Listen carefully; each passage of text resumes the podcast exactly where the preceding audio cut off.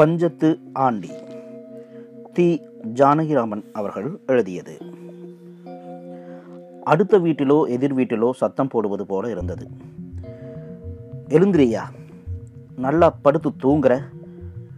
தூக்கு சொல்கிறேன் இந்த மூட்டை முடிச்சு பானை சட்டி எல்லாத்தையும் கிளம்புங்க. ம். வர வர சத்திரமாக போயிடுச்சு. இந்த திண்ணை எழுந்திருக்க மாட்டீங்க? இன்னைக்கு புரட்டாசி சனிக்கிழமை. இரைச்சல் அதிர அதிர கேட்டது. நன்னையனுக்கு தன்னை பார்த்துத்தான் இவ்வளவு சத்தமும் என்று நிச்சயம் வந்தது. கண்ணை பிட்டுக்கொண்டான் ஒட்டு திண்ணையில் ஓர் அடுக்கை வைத்து சாணத்தண்ணீர் கரைத்து கொண்டிருந்தாள் வீட்டுக்கார அம்மாள். உடனே வாரி சுருட்டி கொண்டு எழுந்து பெரிய பானையையும் தூக்கி கொண்டிருந்த பெரிய குழந்தையையும் தோளில் சாத்தி திண்ணையை விட்டு கீழே இறங்கினான் அவன். அதற்குள் அவன் பெண்டாட்டி கைக்குழந்தை இரண்டாவது மூட்டை இரண்டையும் எடுத்துக்கொண்டு நடந்தாள். இரைச்சலில் விழித்து கொண்ட நடுக்குழந்தை அவர்களுடைய அவசரத்தை கண்டு பரபரவென்று எழுந்து அவர்களை தொடர்ந்தது. நன்னையன் அடுத்த வீட்டு திண்ணையில் கை சுமைகளை இறக்கி வேட்டியை இருக்க கட்டிக்கொண்டு மீண்டும் நடந்து எதிர்த்த சாரியில் ஆறேழு வீடு தள்ளியிருந்த பிள்ளையார் கோயில் திண்ணைக்கு போய் சேர்ந்தான். முதுகில் வெயில் விழ தூங்குகிறவனை எழுப்புவது போல் அவள் எழுப்பினாளே தவிர அப்படி ஒன்றும் கண் விழிக்க நேரமாகிவிடவில்லை. இருள் சற்றே பிரிந்திருந்தது. சல் சல் என்று ஒவ்வொரு வாசலிலும் கேட்ட சாணி தெளிக்கிற ஓசை கொஞ்சம் கொஞ்சமாக இருளை விரட்டி கொண்டிருந்தது. கோயில் திண்ணை மீது போட்டதும் குழந்தைகள் மீண்டும் சுருண்டு துயிலில் ஆழ்ந்து விட்டன. நன்னையனுக்கு கண்ணெல்லாம் பொங்கிற்று. அவனுடைய பண்டாட்டிக்கும் கண் திறக்க முடியாமல் பொங்கிற்று. இரவு இருவரும் சாப்பிடவில்லை. ராக்கால பிச்சையாக கிடைத்த பழைய சோறு குழந்தைகளுக்கே சரியாக காணவில்லை. நாலு நாளாக ஒருவேளை சாப்பாடு தான் அதுவும் அரை வயிற்றுக்கு. ஆறா பசி. அடி வயிற்றில் அனலாக குமைந்தது. இப்படியே இன்னும் ஒருவேளை இருந்தால் குமட்டல் கிளம்பிவிடும். தலை கனத்தது. வறட்சியினால் முணு முணு என்று வலித்தது. கண்ணை கசக்கி தேய்த்து தெருவை பார்த்ததும் அந்த அம்மாள் கிழமை சொல்லி கூச்சல் போட்டது நினைவுக்கு வந்தது. புரட்டாசி சனிக்கிழமைதான் உலகத்து பிச்சைக்காரரெல்லாம் ஊரிலே கூடிவிட்டார்கள். ஒரு பெரிய ஆண்டி கூட்டம் போய்க் கொண்டிருந்தது. எத்தனை ஆண்டிகள்? நாற்பது ஐம்பது இருக்கும். பொழுது புலருவதற்கு முன்னால் எத்தனை ஆண்டிகள்? இவர்கள் எப்போது கண் விழித்தார்கள்? இரவு எங்கே படுத்திருந்தார்கள்? எங்கிருந்து வந்தார்கள்? பல் தேய்க்கவில்லையா? எல்லாம் ஒரே வார்ப்பு. வெளுத்து போன காவித்துணி. கழுத்தில் கொட்டை கையில் ஓடு பாதி பேர் மொட்டை பாதி பரட்டை படு கிழங்கள் கண் குருடு கால் விந்தல் முன்னை வினைப்பயன்கள் ஊர்வலம் போவது போல் இருந்தது நன்னயனுக்கு.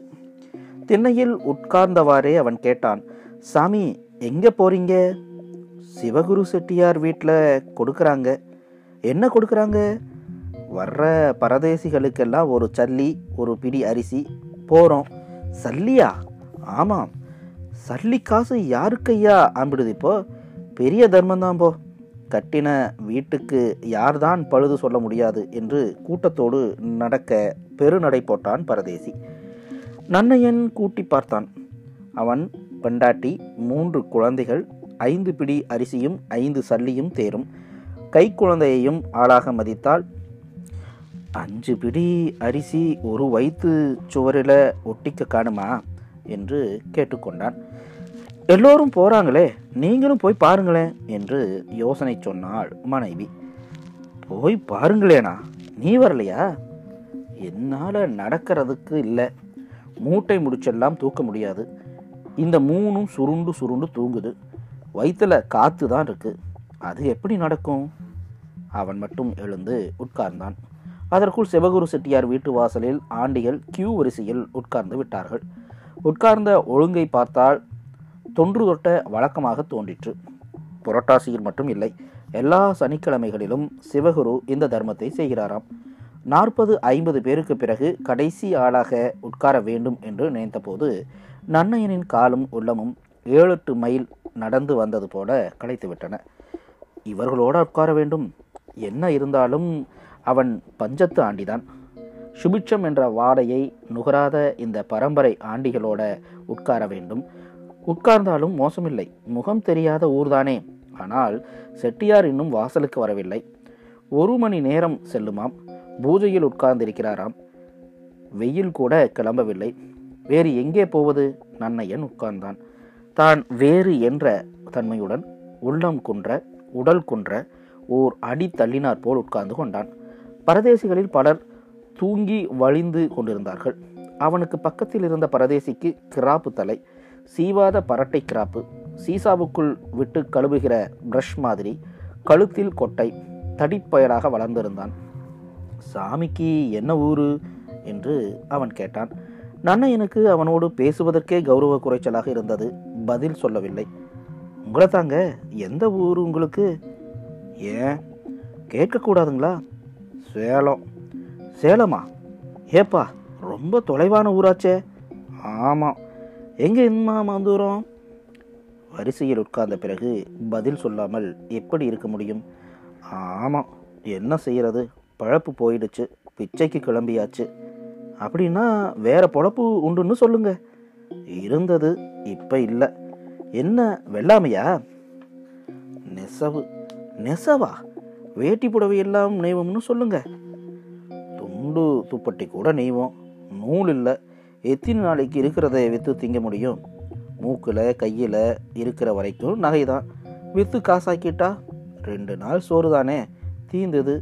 இப்படி பண்ணிக்கிட்டே வந்தா அப்புறம் விற்கிறதுக்கு என்ன இருக்கும்? ஏன் நூ கிடைக்கல? என்னமோ கிடைக்கல. வேற பழப்பு கிடைக்கலையா? வேற ஏதாவது தெரிஞ்சாலாம் செய்யலாம். வேட்டி போடவே நெய்ய தெரியும். பொழுதெல்லாம் தறியில் உட்காந்து ரத்தம் செத்த கூட்டினாங்க. கோடாலி மண்வெட்டி தூக்க முடியுமா? ஓடி ஆடி வேலை செய்ய முடியுமா? பாவம். அதற்குள் அவனை அடுத்து உட்கார்ந்திருந்த ஓர் ஒற்றைக்கண்ணன் சொன்னான் பிச்சை எடுக்க மட்டும் தெம்பு வேண்டியதில்லைன்னு இதுக்கு வந்தீங்களோ? இதுக்கு லேசுப்பட்டது இல்லை எங்களை பாரு. இன்னைக்கு ஒரு ஊர் சாயங்காலம் ஒரு ஊர் ராத்திரி வேற ஒரு ஊர். நாளைக்கு காலமே எத்தனையோ தூரம் போயிருப்போம். இதுக்கும் ஓடி ஆடி பாடுபட்டாதான் உண்டு. பரம்பரை பிச்சைக்காரனின் தொழில் அபிமானத்துடன் பேசினவனுடைய குரலில் கற்றுக்குட்டியை கண்டு அசட்டையும் ஆதரவும் துணித்தன இன்னைக்கு தஞ்சாவூருன்னா நாளைக்கு கும்மானம் நாளை ராத்திரி திருமடதூர் நாளை தெரிச்சு மாயவரம் அப்புறம் சியாலி கனகசபை இப்படி நாளுக்கு ஒரு சீமையாக பறக்கிறோம் நாங்கள் நீங்கள் என்னமோ உடம்பு முடியலன்னு பிச்சை எடுக்க வந்திருக்கேங்கிறீங்களே என்னத்தை சொல்கிறது இப்படியே நடந்து நடந்து உயிரை விடவா நாம் பிறந்திருக்கோம்? நடந்தால் தான் சோறு உண்டு. ஒரே ஊரில் சுற்றி சுற்றி வந்தால் சனங்களுக்கு கச்சு போயிடும். சும்மா குந்தி இருக்கிற சோம்பேறி பிச்சைக்காரங்களுக்கு தான் சாமிங்க சிவனடியாருங்க இவங்களுக்கெல்லாம் யாத்திரை தான் கொள்கை. நீ பிச்சை எடுக்க யலாய்க்கில்லை என்று சொல்லாமல் சொல்வது போல் இருந்தது. நன்னையனுக்கு இருப்பு கொள்ளவில்லை. எப்பொழுதுமே பிச்சையாக எடுக்க போகிறோம் ஏதோ சோதனை காலம் ம் என்று மனதுக்குள் சபித்துக்கொண்டே எழுந்தான். என்னென்ன எழுந்துட்டீங்க? இருங்க பல் தைச்சிட்டு வந்துடுறேன் என்று எழுந்தான் அவன். தெருக்கோடி திரும்பி ஆற்றங்கரை நடப்பில் குறுக்கே ஓடிய வாய்க்காலில் இறங்கினான். மதகின் மீது ஒரு செங்கல் துண்டை உரைத்து பல்லை விளக்கி முகத்தை கழுவி கொண்டான். ஒரு கைத்தண்ணீர் முண்டு ஒழுங்கினான். அது நெஞ்சையும் மார்பையும் அடைத்து உயிரை பிடிப்பது போல் வலியை கொடுத்தது. நல்ல பசியில் வெறும் வயிற்றில் தண்ணீர் ஊற்றிய அதிர்ச்சி அது. மெதுவாக அதை உள்ளே இறக்கி வாய்க்கால் கரையிலேயே ஒரு நிமிஷம் உட்கார்ந்தான். மீண்டும் எழுந்து வயிறு கொண்ட மட்டும் தண்ணீரை குடித்துவிட்டு தெருவை நோக்கி திரும்பினார் சனிக்கிழமை போட்டி ஏராளம். அதையும் மிஞ்சினால்தான் வயிற்றில் ஏதாவது போட முடியும். போட்டியை மிஞ்ச ஒரு வழிதான் உண்டு. உண்மையை கலப்படமில்லாமல் சொல்ல வேண்டும். பிச்சை நமக்கு தொழிலல்ல என்று சொல்ல வேண்டும். அப்படித்தான் கருணையை எழுப்பலாம். வெயில் வந்துவிட்டது. சிவகுரு செட்டியார் இன்னும் பூஜையில் தான் இருக்கிறார். பத்து பதினைந்து வீட்டை கடந்து சென்றான் அவன். அங்கும் ஒரு போட்டி காத்திருந்தது. ஒரு குரங்காட்டி குச்சியை இரண்டு முழ உயரத்தில் பிடித்து லங்கையை தாண்ட சொல்லிக் கொண்டிருந்தான். லங்கையா? சமுத்திரத்தையா? என்று யோசிக்காமல் குரங்கு தாண்டி தாண்டி குதித்தது. வேடிக்கையை பார்க்க சிறுவர்களின் கூட்டம் ஒரே சிரிப்பு கூச்சல். மிகப்பெரிய போட்டியது நன்னையன் இன்னும் இரண்டு வீடு தள்ளி போய் நின்றான். வீடு பெரிய வீடு. வாசலில் கொட்டகை. அங்கே சாய்வு நாற்காலியை மேற்கே பார்க்க போட்டு சாய்ந்திருந்தார் ஒரு பெரியவர். அம்மா என்று நன்னையன் கூப்பிட்டான். என்னையா அம்மாவை கூப்பிடுற? ஐயா ஒன்றும் கொடுக்க மாட்டாருன்னா கண்ணை பிட்டுக்கிறதுக்கு முன்னாடி வந்து நிற்கிறியே விடியட்டுமேன்னு காத்திருந்தியா? முக தரிசனம் கொடுக்க. ஐயா எழுந்த உடனே நல்ல பண்டமாக பார்த்து கண் விழிக்கட்டுமேன்னு வந்தியாக்கும். எனக்கு ஒன்றும் புரியலையே. சும்மா நின்றுக்கிட்டே இருந்தா பதில் சொல்லியா? விடிய காலமே எழுந்துக்கிறதுக்கு முன்னாடி வந்து நிற்கிறியே என்ன என்னன்னு கேட்குறேன். பேசாமல் படுக்கையிலிருந்து எழுந்து மூஞ்சியை கழுவிக்கிட்டு வந்து சாஞ்சிருக்கேன். மூஞ்சியை காட்டுறியே. நீ என்ன குத்து விளக்கா? கண்ணாடியா? கட்டின பொஞ்சாதியா? சொல்லு. மூச்சு விடாமல் பேசிக்கொண்டே இருந்தார் அவர். பதில் சொல்லு சொல்லு என்று சொன்னாரே தவிர அது வருவதற்கு இடம் கொடுக்காமல் பேசிக்கொண்டே இருந்தார். ஒரு பாக்கு வெட்டு நேரம் கூட சும்மா இருந்தால் அவன் ஆரம்பிக்கலாம். அவர் நிற்கவில்லை. ஏனையா கோழி கத்துறதுக்குள்ளார இந்த தாடி மீச கலிசல் கையில் ஒரு இழிக்கிற சொம்பு இப்படி வந்து நிற்கிறியே உடனே போட்டுடுவாங்கன்னு நினைக்கிறியா? இல்லை சொல்ல பேசா மடந்தையா நிற்கிறியே நன்னு எனக்கு. நீங்கள் பேசாமல் இருந்தால் போதும். நான் போயிடுறேனும்மா. சும்மா அலட்டிக்காதீங்க என்று சொல்லிவிட்டு போய்விடலாம் போல் இருந்தது ஆனால் அதற்கும் அவர் விடவில்லை. திருப்பி திருப்பி அவன் கண்ணாடியாக குத்து விளக்காக கட்டின பொண்டாட்டியாக இல்லாததை நாலஞ்சு தடவை இடித்து காட்டிவிட்டு உனக்கு தான் வேலை. எங்களுக்கு வீட்டில் ஒருத்தருக்கும் வேலையே கிடையாது. பத்து பச தேய்க்கிறது முகம் கழுவுறது எல்லாத்தையும் அப்படி அப்படியே போட்டுட்டு உன்னை வந்து உபசரம் செய்யணும். இல்லையா? அப்பாடா கொஞ்சம் ஓய்ந்து விட்டார். இல்லைங்க என்று சொல்ல வாய் எடுத்தான் நன்னையன் ஆனால் மறுபடியும் அவர் பிடித்து கொண்டு விட போகிறாரே என்று பயந்து நேராக விஷயத்திற்கு வந்துவிட்டான் நம்மளுக்கு தொழில் நெசவுங்க. நமக்கு சேலம் தறியில் நெஞ்சுக்கிட்டு மானமாக பொழைச்சிட்டு இருந்தோம் ஏழு எட்டு மாதமாக நூலே கிடைக்கல. வேலை இல்லைன்னுட்டாங்க. இருந்ததை விற்று சாப்பிட்டோம். இங்கே ஏதாவது வேலை கிடைக்குமான்னு வந்தோம். இங்கேயும் அப்படித்தான் இருக்குது மூணு நாள் கோயிலில் தேசாந்திரி கட்டளைக்கு சீட்டு கொடுத்தாங்க. மூணு நாளைக்கு மேலே கிடையாதாம். அப்பால் நிறுத்திட்டாங்க. நாலு நாளாக கால் வயிற்றுக்கு கூட கிடைக்கல. மூணு பச்சை குழந்த பட்டினி கிடக்குது. நேற்றுலேருந்து நானும் வீட்டிலேயே பட்டினிங்க என்று மூச்சு விடாமல் சொல்லி தீர்த்தான். இப்போ என்ன என்ன பண்ண சொல்லுற?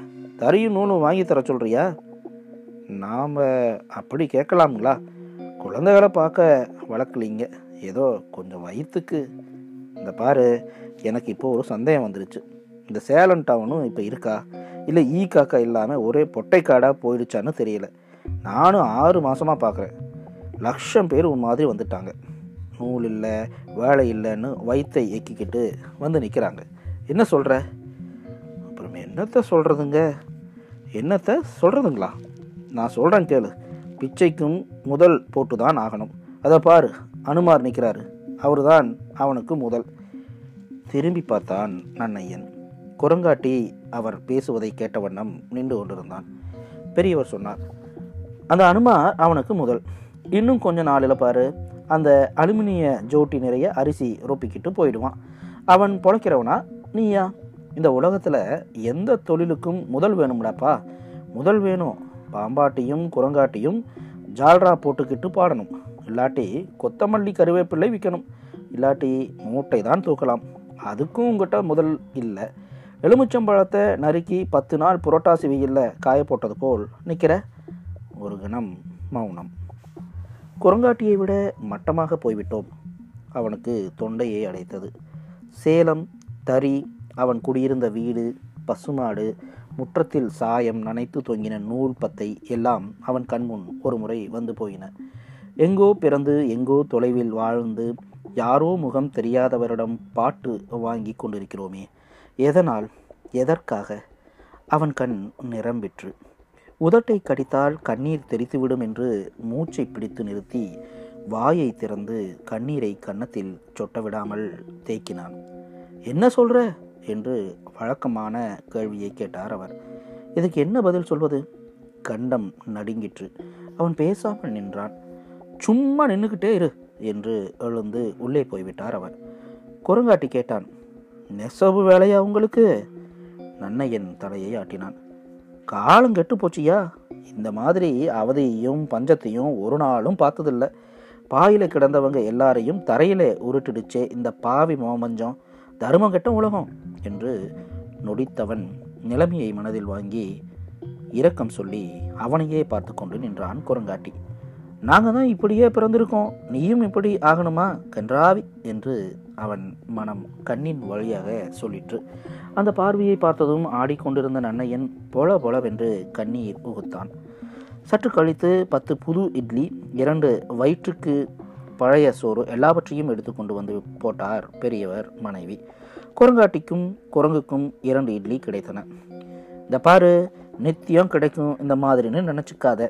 நாளைக்கு வந்தியோ கெட்ட கோபம் வந்துடும். போ பொழைக்கிற வழியை பாரு என்று வாசல் நிலைப்படியிலிருந்தே சொல்லிவிட்டு அவனுடைய கும்பிடை கூட பார்க்காமல் பெரியவர் உள்ளே போய்விட்டார்.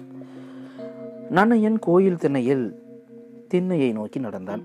இந்தா இதை வாங்கிக்க. அவன் பொண்டாட்டிக்கு அதை பார்த்ததும் சோற்று களஞ்சியத்தில் குதித்து விட்டார் போல் இருந்தது. ஏது இத்தினி? கிளப்பில் வாங்கினீங்களா? கிளப்பில் வாங்கும்படியாக தானே இருக்கிறோம் போ. பிச்சை தான் வாங்கி வை. பெரிய குழந்தை பலகாரத்தை வளைத்து கொண்டது. நடு குழந்தை அப்பா குரங்குப்பா என்று கத்திற்று. குரங்காட்டி திண்ணை ஓரமாக நின்று கொண்டிருந்தான். என்னப்பா? ஐயா நீங்கள் பிழைக்க தெரியாதவங்க. அவங்க கொஞ்சம் சோறும் பலகாரமும் கொடுத்தா போதுமா ஐயா? அப்படியே இன்னும் நானும் வீட்டில் அரிசியும் வாங்கிடக்கூடாது அப்படியே இன்னும் நாலு வீட்டில் அரிசியும் வாங்கிடக்கூடாது ராத்திரிக்கு போதுக்கு மறுபடியும் ஒரு நடை அலையணுமா இல்லையா? நீ சொல்லு உனக்கு என்ன நேற்று மத்தியானமே பிடிச்சி எல்லா வயிறும் காயுது. இப்போ இதை தின்றது. அப்புறம் பார்த்துக்குறோம் குரங்காட்டி சற்று நேரம் பேசாமல் இருந்துவிட்டு பிறகு சொன்னான் இந்த ஊரில் யாரையாவது தெரியுமா உங்களுக்கு? ஊரே புதுசு. ஏன்? இல்லை கேட்டேன். ஒரு செய்தி சொல்லணும். என்ன செய்தி? சொன்னால் கோவிச்சுக்க மாட்டிங்களே. தேதியை சொன்னேன் கோவிச்சுக்கிறதுக்கு என்ன? சரி சோறு தின்னுட்டு வாங்க.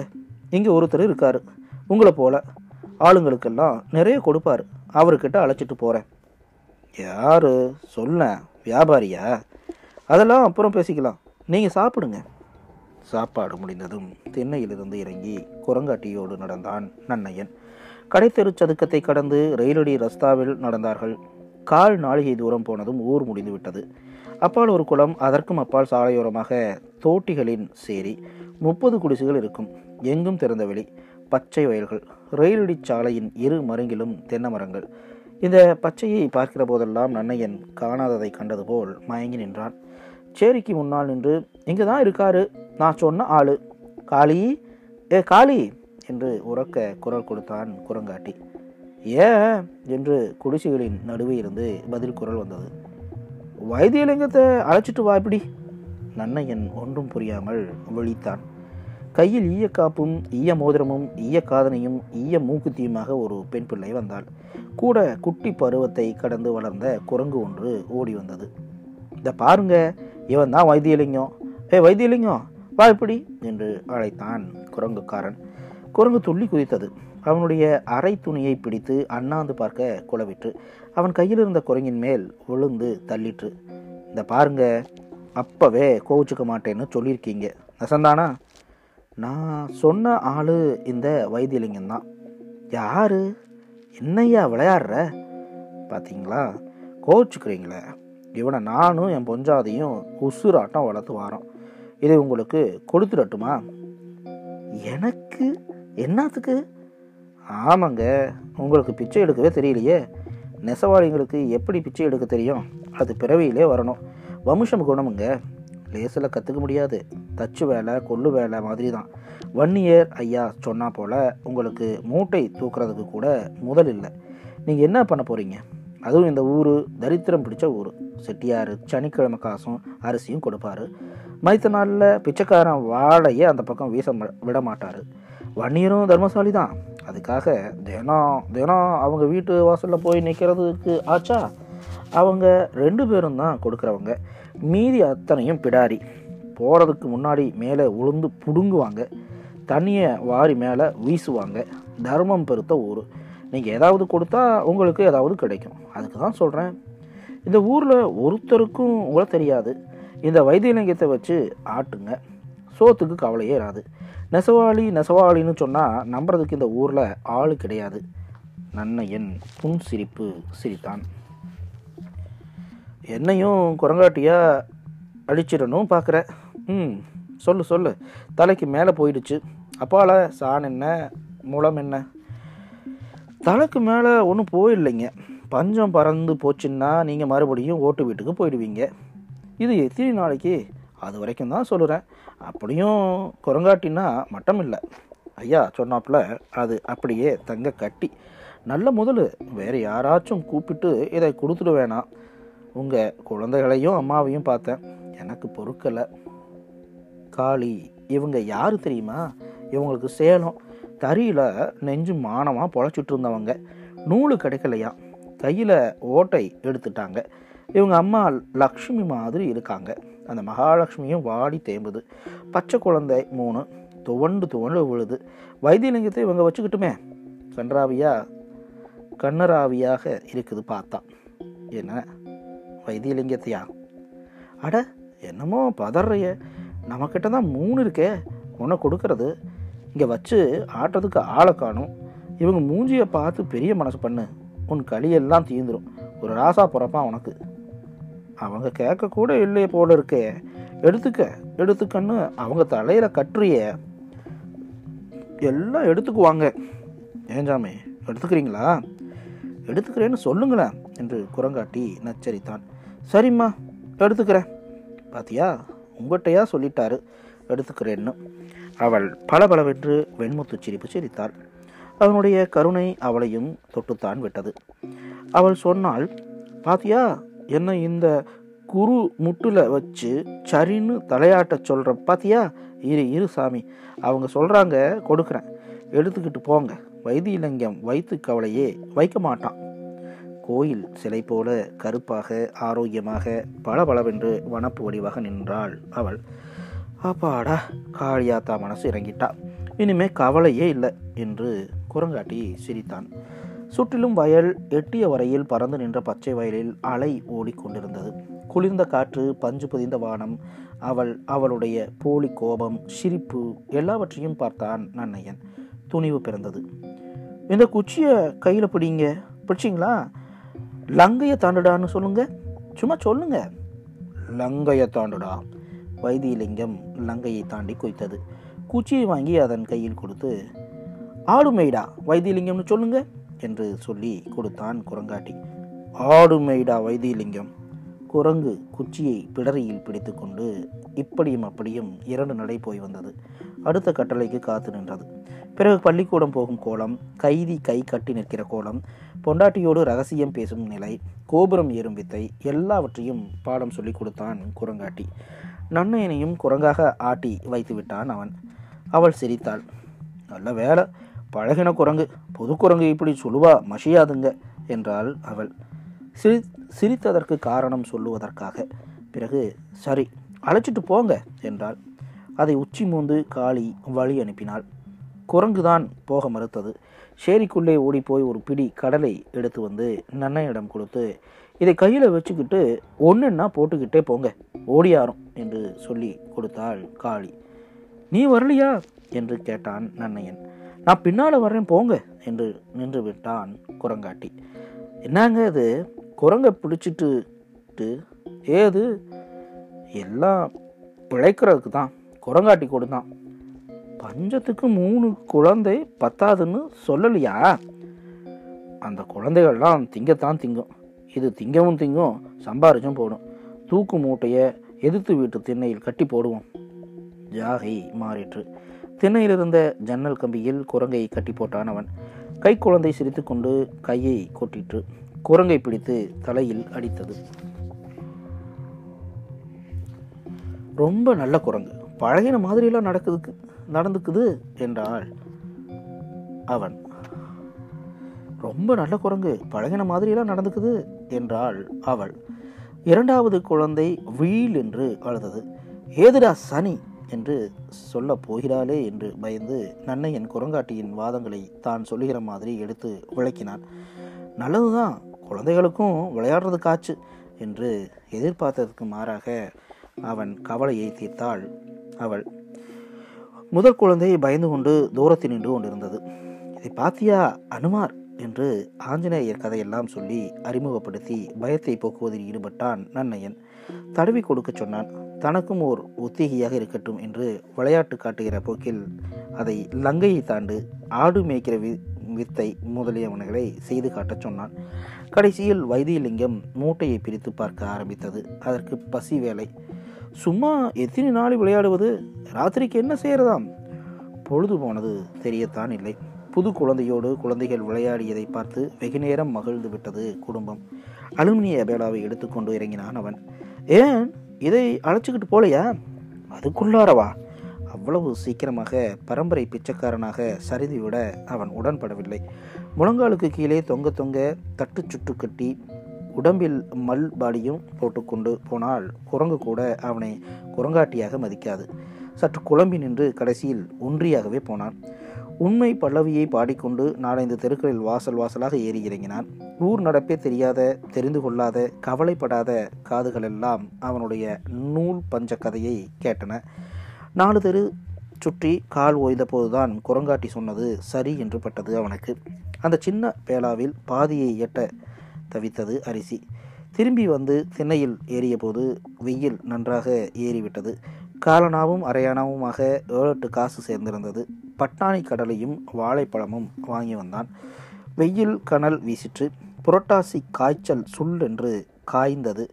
குழந்தைகள் கடலையையும் வாழைப்பழத்தையும் தின்று தூங்கத் தொடங்கின. குரங்கும் அதையே தின்றது. வெயில் தாங்க முடியாமல் அதுவும் உருக்களித்து படுத்து அயர்ந்து உறங்கிவிட்டது. பெண்டாட்டியும் உறங்கினார் தூங்கும் குரங்கை பார்த்து நன்னையன் சிரித்து கொண்டான்.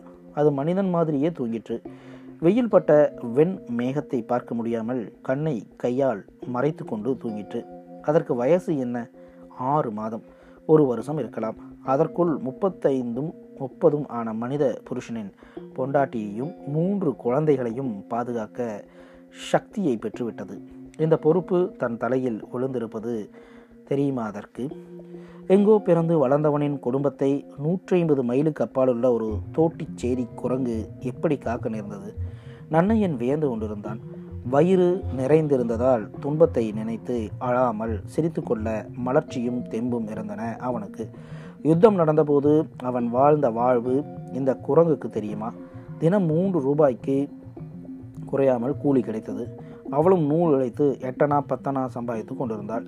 காலையில் எழுந்ததும் கிருஷ்ணா லாட்ஜில் இரண்டு இட்லியும் ஒரு முருகல் தோசையும் காப்பியும் சாப்பிட்டுவிட்டு அவளுக்கும் குழந்தைகளுக்கும் வாங்கி வருவான். தாம் தூம் என்று செலவு. சினிமா தவறுவதில்லை. தேவைக்கு மேல் வேட்டி சட்டை புடவைகள். அந்த நாளில் மாதம் பத்து ரூபாய் எளிதில் மிச்சம் பிடித்திருக்க முடியும். பிடித்திருந்தால் கடைசியில் அவனும் அயர்ந்து விட்டான். இரண்டு மணி நேரம் கழித்து கண் விழித்த போது தானாக கண் விழிக்கவில்லை அவன். குழந்தைகள் அவனை அடித்து தட்டி கூப்பிட்டன. அப்பா அப்பா அழுந்துறீங்கப்பா. குரங்கு ஓடிப்போச்சு. அப்பா குரங்கு பிடுங்கிட்டு போயிடுச்சு வெறுக்கென்று எழுந்து உட்கார்ந்தான். குரங்கு போயிடுச்சு அதோ பாருங்க என்றாள் அவள். எங்கே? குரங்கு எதிர்த்த வீட்டு ஓட்டுக்குறையின் கூம்பில் உட்கார்ந்திருந்தது. பா பா என்று கூப்பிட்டான் அவன். எப்படி ஓடுச்சு? இதுங்களுக்கு விளையாட்டு காட்டுறதுக்காக அவுத்து பிடிச்சிட்டு இருந்தேன். விசுக்குன்னு பிடுங்கிட்டு போயிடுச்சு நல்ல கெட்டிக்காரி தான் போ அவள் அவன் இருவரும் அழைத்தார்கள். கடலையும் வாழைப்பழமும் அவருடைய வயிற்றில் தான் இருந்தன. வெறுங்கைகளை பார்த்ததும் அது இறங்கி வர தயங்கிற்று. அதற்குள் தெருவில் போன சிறுவர்களும் சிறுமிகளும் கூடிவிட்டார்கள். ஹோ ஹோ என்று இறைச்சல். ஏய் சீரங்கி! ட்ரூ! கல்லை விட்டு அடித்தான் ஒரு பையன். வைத்தியலிங்கம் நறுக்கென்று ஒரு தாவு தாவி பக்கத்தில் இருந்த மின்சார கம்பத்தின் மேல் ஏறிற்று. உச்சியில் கம்பிகளை பிடித்தது. போகாதே போகாதே! என்று யாரோ ஒருவர் கூச்சல் போட்டார். அவ்வளவுதான். உடம்பு ஒரு முறி முறிந்தது. குரீச் கோரமான கூச்சல். பேயடித்தாற் போல தடார் என்று அவ்வளவு உயரத்திலிருந்து கீழே விழுந்தது குரங்கு. இரண்டு துடி துடித்து கண்ணை மூடி ஒடுங்கிவிட்டது. அண்டை வீட்டுக்காரர்கள் கூடினார்கள். தெருவே கூடிற்று. அரைமணியில் ஊரே கூடிவிட்டது. மின்சாரம் தாக்கிய விழா பக்கம் அப்படியே கருகி போயிருந்தது. எதற்காக என்று தெரியாமல் நன்னையனும் பொண்டாட்டியும் அழுதார்கள். அதை பார்த்து குழந்தைகளும் அழத் தொடங்கின. ஏண்டா உன் குரங்காது? என்று கேட்டார் ஒரு வயசானவர். ஆமாங்க. எப்படி செத்து போச்சு? நன்னையன் கதையை சொன்னான். ஏண்டா அனுமார் அவதாரம்டாது. சாக விட்டுட்டியே. இதை வச்சு காப்பாற்ற முடியலையாடா? பாவி பயல என்று அவன் முதுகில் இரண்டு குத்து விட்டார் அவர். ஊருக்கு பெரியவர்களில் ஒருவர் போல் இருக்கிறது. ஒருவரும் அவரை தடுக்கவில்லை. ஊரெல்லாம் இதை வந்து பார்த்தது. காளியும் புருஷனும் ஓடி வந்தார்கள். காளி வை வைத்தியலிங்கத்தை தொட்டு தொட்டு அழுதான் குரங்கின் கையில் பூமாலை கொடுத்தாப்புல பண்ணிட்டீங்களே சாமி என்று நன்னையனை பார்த்து வெதும்பினான் பரபரப்பு அதிகமாகிவிட்டது. தெருவில் உள்ளவர்கள் மும்முரமாக அங்கும் இங்கும் ஓடினார்கள். ஒரு மணி நேரத்திற்குள் ஒரு சின்ன சிங்கார சப்பரம் தயாராகிவிட்டது. சிறிய வாழைக்குலை கொலை நறுக்கு இரண்டு மெழுகுவர்த்தி சப்பரம் வெகு அழகாக இருந்தது. வைத்தியலிங்கத்தை காலை தொங்கவிட்டு கையை அஞ்சலி பந்தம் செய்து உட்கார வைத்து ஜோடித்தார்கள். உட்கார வைக்கும் முன் குளிப்பாட்டியாகிவிட்டது.